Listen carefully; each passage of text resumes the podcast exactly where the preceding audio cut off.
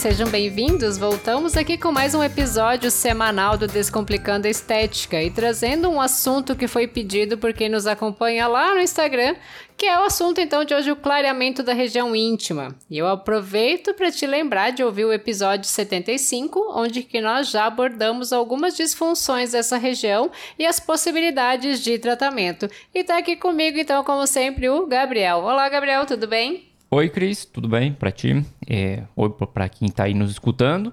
E eu já vou confessar que, né, para mim esse assunto é. Eu tenho conhecimentos limitadíssimos.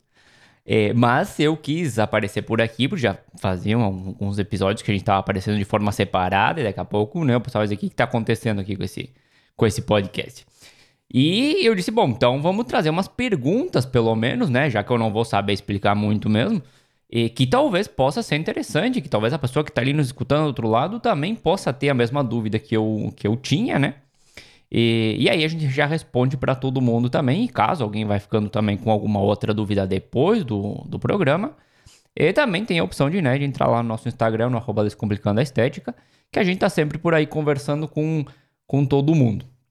Mas, vamos começar então esse assunto, né? Se puder dar uma aprofundada na questão do, do clareamento, Acho que seria até interessante dar uma resumida, assim, mais ou menos, para quem nos ouve entender como é que ocorre a formação do pigmento.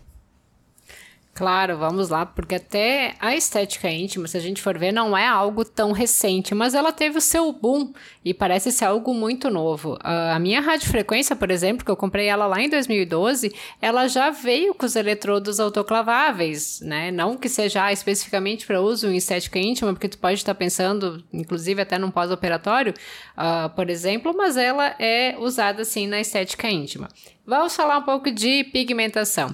O processo natural da produção de melanina é a melanogênese, né? E os grânulos da melanina eles são transferidos para os queratinócitos via fagocitose, onde o objetivo é proteger o material genético da radiação UV. Uh, ah, por isso, então, né, que a nossa pele bronzeia. O bronzeado, quando a gente se expõe ao sol, nada mais é do que uma proteção da nossa pele contra uma agressão que a gente está fazendo.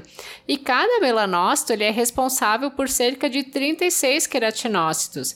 Por isso que o melasma, tu pensa, ah, é uma célulazinha ali, um melanócito que simplesmente, puf, explodiu e virou uma mancha gigante ali na tua face. O que, que nós precisamos lembrar também é que a felmelanina constitui a cor vermelha, amarela, e a eumelanina vai apresentar uma coloração mais, mais marrom ou preta, né? Aqui é apenas um resuminho ali de todo o processo que acontece. E esse processo, então, a melanogênese, ele é influenciado pelo número de melanócitos presentes, além da síntese da melanina e da espessura da pele dos estímulos, como a radiação ultravioleta, e também uh, estímulo hormonal, como é o caso do estrogênio. A gente sempre fala essa questão do, do bronzeamento, né? Eh, pelo menos eu sempre escuto. E mesmo assim o pessoal gosta de dar uma torradinha no sol, né? Não tem jeito. É uma questão cultural, acho até nossa. Mas a região íntima, então, eu não sei se o processo é similar ou não. Normalmente a gente vê que tem uma coloração diferente, uma coloração mais escura do que o resto do, do nosso corpo. E a gente gostaria de saber por que, que acontece esse tipo de situação. Certo, alguns fatores podem estimular especificamente o aumento da melanogênese nessa região. Por exemplo, os melanócitos eles respondem aos hormônios como estrogênio, assim como eu falei há pouco, né? Então, na fase pré-menstrual pode haver uma hiperpigmentação transitória, que é um escurecimento temporário ao redor dos olhos e ao redor dos mamilos, por exemplo.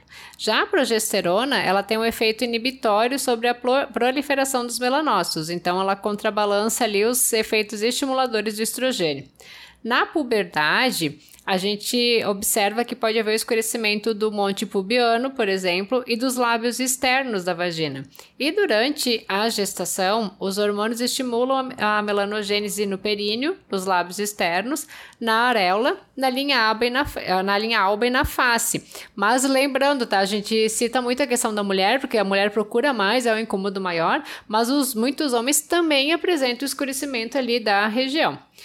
Uh, na, na, a gente tem também o fator né, do vestuário onde que as roupas apertadas e o fato da pessoa fazer a depilação por lâmina ou por cera também pode estimular a melanogênese, né? Porque vai gerar atrito, vai agredir a pele genital, levando então uma reação de proteção e cicatrização por parte dos melanócitos, né? Por esse mesmo motivo que pessoas obesas ou as pessoas que têm as coxas grossas que acabam uh, roçando uma na outra quando caminham pode apresentar uma hipercromia da região, principalmente as pessoas de pele negra, porque elas já possuem uh, uma quantidade maior de melanina. E outro fator é a elevação do volume sanguíneo na, na região. A gente sabe que é uma região extremamente vascularizada, porque a, a coloração proveniente da hemoglobina tem ali o, o radical M, né? Uh, e a sua oxidação, eles contribuem para a variação no tom da pele, conforme ocorre a dilatação, a, contra a contração ou mesmo a obstrução ali dos vasos. E quando a gente tem a hemoglobina oxigenada, que é chamada de oxihemoglobina, a tonalidade avermelhada deixa a pele clara num tom mais rosado. E nos casos onde a gente tem uma hemoglobina não oxigenada, que é a desoxihemoglobina, a cor vai ser mais arroxeada, produzindo um tom azulado em peles claras, características então da privação do oxigênio, ou podendo até considerar uma sufocação ali da hemácia. E os distúrbios de pigmentação da região íntima, e a gente considera a axila também junto na, na, região, in, na região íntima, além da virilha em si, a região perianal e entre os glúteos, pode causar um grande constrangimento e até estresse, como eu comentava, principalmente nas mulheres, né? E eu percebo muito isso em consulta. né? e também quem costuma fazer a depilação a laser com o intuito da remoção dos pelos acaba buscando junto um clareamento da região, seja axila ou seja da virilha. E normalmente a hiperpigmentação dessa região, ela pode ser então, como eu mencionei antes, de origem mecânica, devido ao uso das roupas apertadas ou roupas ásperas, às vezes a ah, calcinha de renda, um tecido mais áspero que fica ali incomodando. As pessoas obesas, pelo atrito constante ali da região, uh, vão estar tá apresentando escurecimento além uh, da região íntima, pode aparecer nas dobras, por exemplo, uh, dobra de joelho, dobra de braço, dobras do pescoço, ou na região íntima vai depender também do tipo de depilação que vai apresentar o escurecimento. Até fui dar uma olhada na minha axila aqui, ver se ela não tava escurecida, mas parece que não, tá tudo certo. Já que tava falando ali, vamos dar uma olhada, ver se tem algum tipo de, de situação nesse sentido. É, bom, a questão das roupas apertadas é sempre, não só nesse, né, nessa disfunção, mas ela acaba gerando outras mais, né? E, e, a moda, eu não entendo muito de moda, mas parece que vai muito por esse caminho. Até as roupas agora masculinas vêm todas mais no estilo slim fit, coisas assim, né? Então a gente tem que também procurar balancear ali o tema de, do que a gente usa. É, mas falando de coloração, né? Elas são todas iguais ou pode variar essa coloração, não sei, mais forte, mais clara? Não, existe uma grande variedade das discromias da região genital e muitas delas elas são patológicas, que daí vai fugir da alçada da estética, né? A gente não vai estar tá trabalhando com isso. E a gente pode observar também as hipercromias, hipocromias ou mesmo acromia, né? Hiper é coloração mais escura, hipo mais clara ou a acromia, que é a ausência total de coloração. E a pigmentação ela pode ser dependente da idade, da etnia, raça da pessoa e o estado hormonal também, né? Pessoas de fototipos mais altos, do 3 para cima, 3, 4, 5, 6, elas vão ser mais propensas a, des a desenvolver essas discromias em função de ter uma quantidade maior de melanina ali na, na pele. Uh, é bem comum a gente ver pessoas uh, negras, né? Fototipo 5, 6, onde que a região íntima se torna muito mais escurecida. E às vezes essas pessoas também elas querem o benefício da depilação a laser laser né? Por conta da praticidade e tudo mais, só que a gente acaba não conseguindo. Uh, não quer dizer que não vai ter um resultado satisfatório, mas vai necessitar de, uma, de sessões maiores, porque por não ter tanta diferença de coloração ou pele, tem que ter cautela na, na programação do aparelho, né? Mas voltando às hipercromias, porque eu junto todos os assuntos, né? Elas podem ser então mecânicas, decorrente do, do atrito, como o Gabriel mencionou, mesmo homens têm essas linhas slim, enfim, né? Que usa calça mais justinha e tal. Então, Então, pô, seja homem ou mulher, né? Calça jeans, justa, fica sentado no escritório um dia inteiro. Uh, vai atritar ali na região, vai ser desconfortável. E a mulher ainda uma calcinha de renda por baixo, onde que o mais indicado é calcinha de algodão, né, para uso no dia a dia. Não tem como não escurecer. Quase todas as mulheres têm o escurecimento da região íntima por de, uh, N fatores, mas a questão da roupa é o mais fácil da gente conseguir mudar, né? Exceto, enfim, quem necessita usar uniforme no dia a dia, mas é o mais fácil a gente conseguir uh, mudar e excluir esse fator como um responsável pela, pelo escurecimento. Então, como eu falava, a hipercromia pode ser mecânica decorrente do, do atrito, pode ser química, pelo uso de alguns produtos para remoção dos pelos, aqueles creminhos lá, de que na verdade não sai os pelos de jeito nenhum, só acaba manchando, escurecendo a pele, pode gerar queimadura. Elas podem ser pós-inflamatórias, que tem então a patogênese desconhecida, mas que tem relação com algumas doenças de pele, como no caso de acne, uh, dermatite alérgica de contato, herpes zoster, psoríase ou irritação a algum medicamento que porventura necessite ser utilizado na região. E como hipocromia, Uh, que são ainda as que elas ainda são as que causam desconforto maior, porque como é comum haver o escurecimento, a pessoa que tem a, a despigmentação, né, que vai ter uma, uma região mais clara, eu acho que vai realmente ser algo mais, vai gerar maior estranhamento e vai causar um desconforto maior. Então a gente pode citar o vitiligo, que são aquelas pessoas que ficam com aquelas placas brancas, né? Pode uh, correr na face, ao redor dos olhos, pode uh, no tronco, tem pessoas que têm região de cotovelo, nas mãos e também na região íntima. A hipopigmentação pós-inflamatória, que pode ser causada por medicamentos, uh, por exposição química ocupacional, por queimaduras ou mesmo alguma doença inflamatória. Olha ali, até que não estava tão por fora, né? Acabei me adiantando, inclusive, na questão dos, das outras disfunções ali, das questões da roupa de mais, mais justa, né? Mas agora vem aquele momento do programa que tá todo mundo esperando, que tá, né, pensando naquela forma, naquele, na, na fórmula, no protocolo, no que você quiser chamar, para fazer o clareamento da região íntima, né, Cris? O pessoal gosta desse tipo de, de, informação também. Tem como passar alguma coisa assim, mais ou menos, o pessoal ter uma base ali e possa se guiar na hora de fazer o tratamento?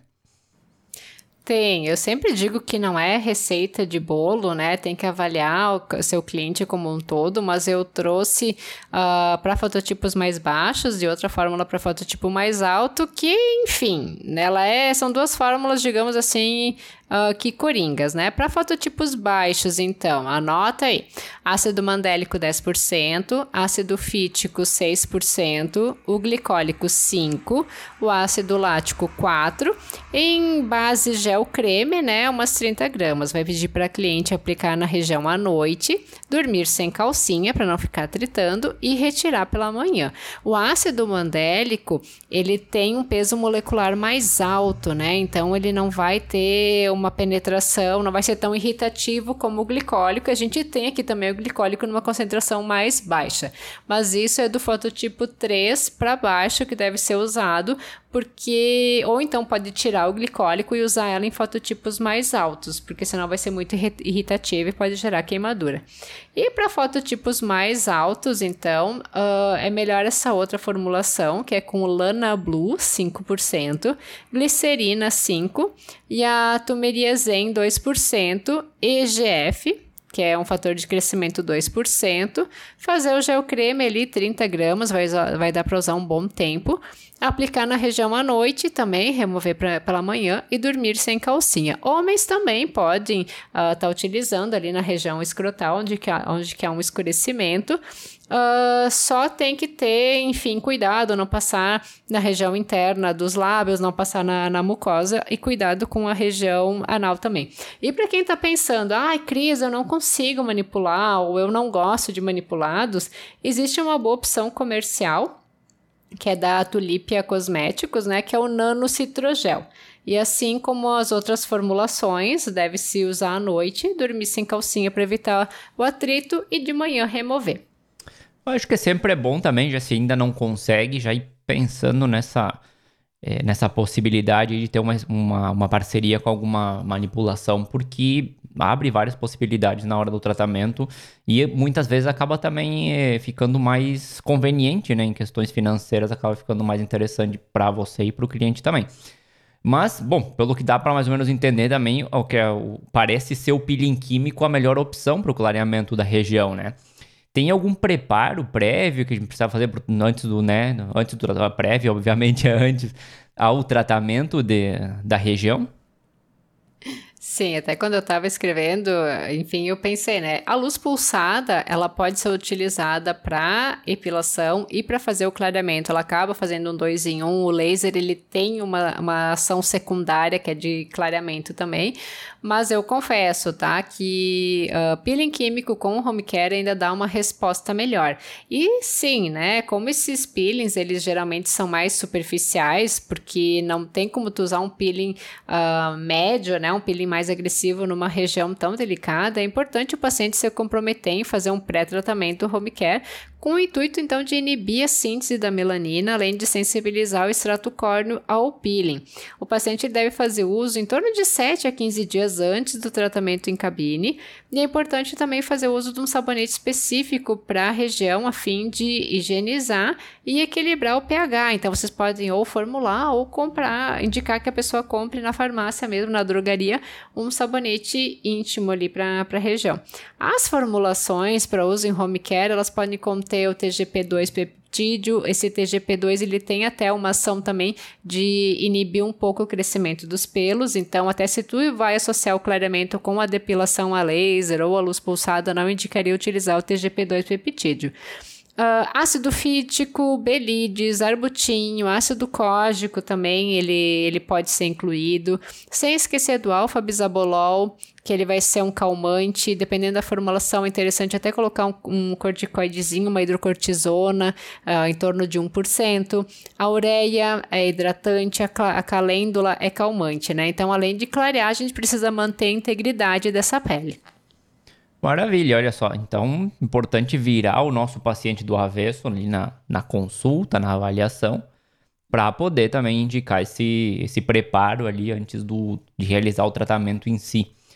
E para já nos, nos encaminhando para o final desse programa, Cris, outros cuidados que o profissional deve ter ou deve orientar o paciente antes ou durante ou até depois, a gente vai falar um pouquinho depois, depois, até, é, com relação a esse, a esse tipo de tratamento, né?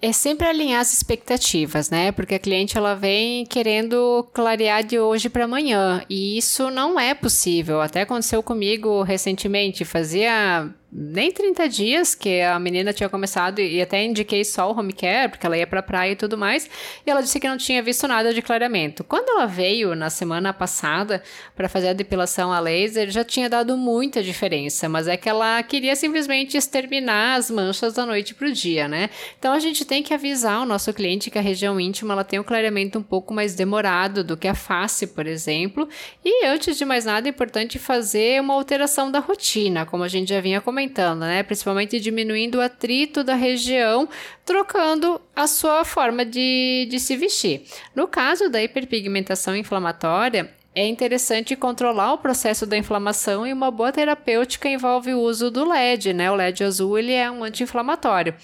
E na região anal deve ter cuidado porque os produtos, se, principalmente se tiver ácido, eles podem resultar em microtraumas e fissuras devido à fragilidade do tecido ao redor do ânus. Então isso pode favorecer uh, contaminações.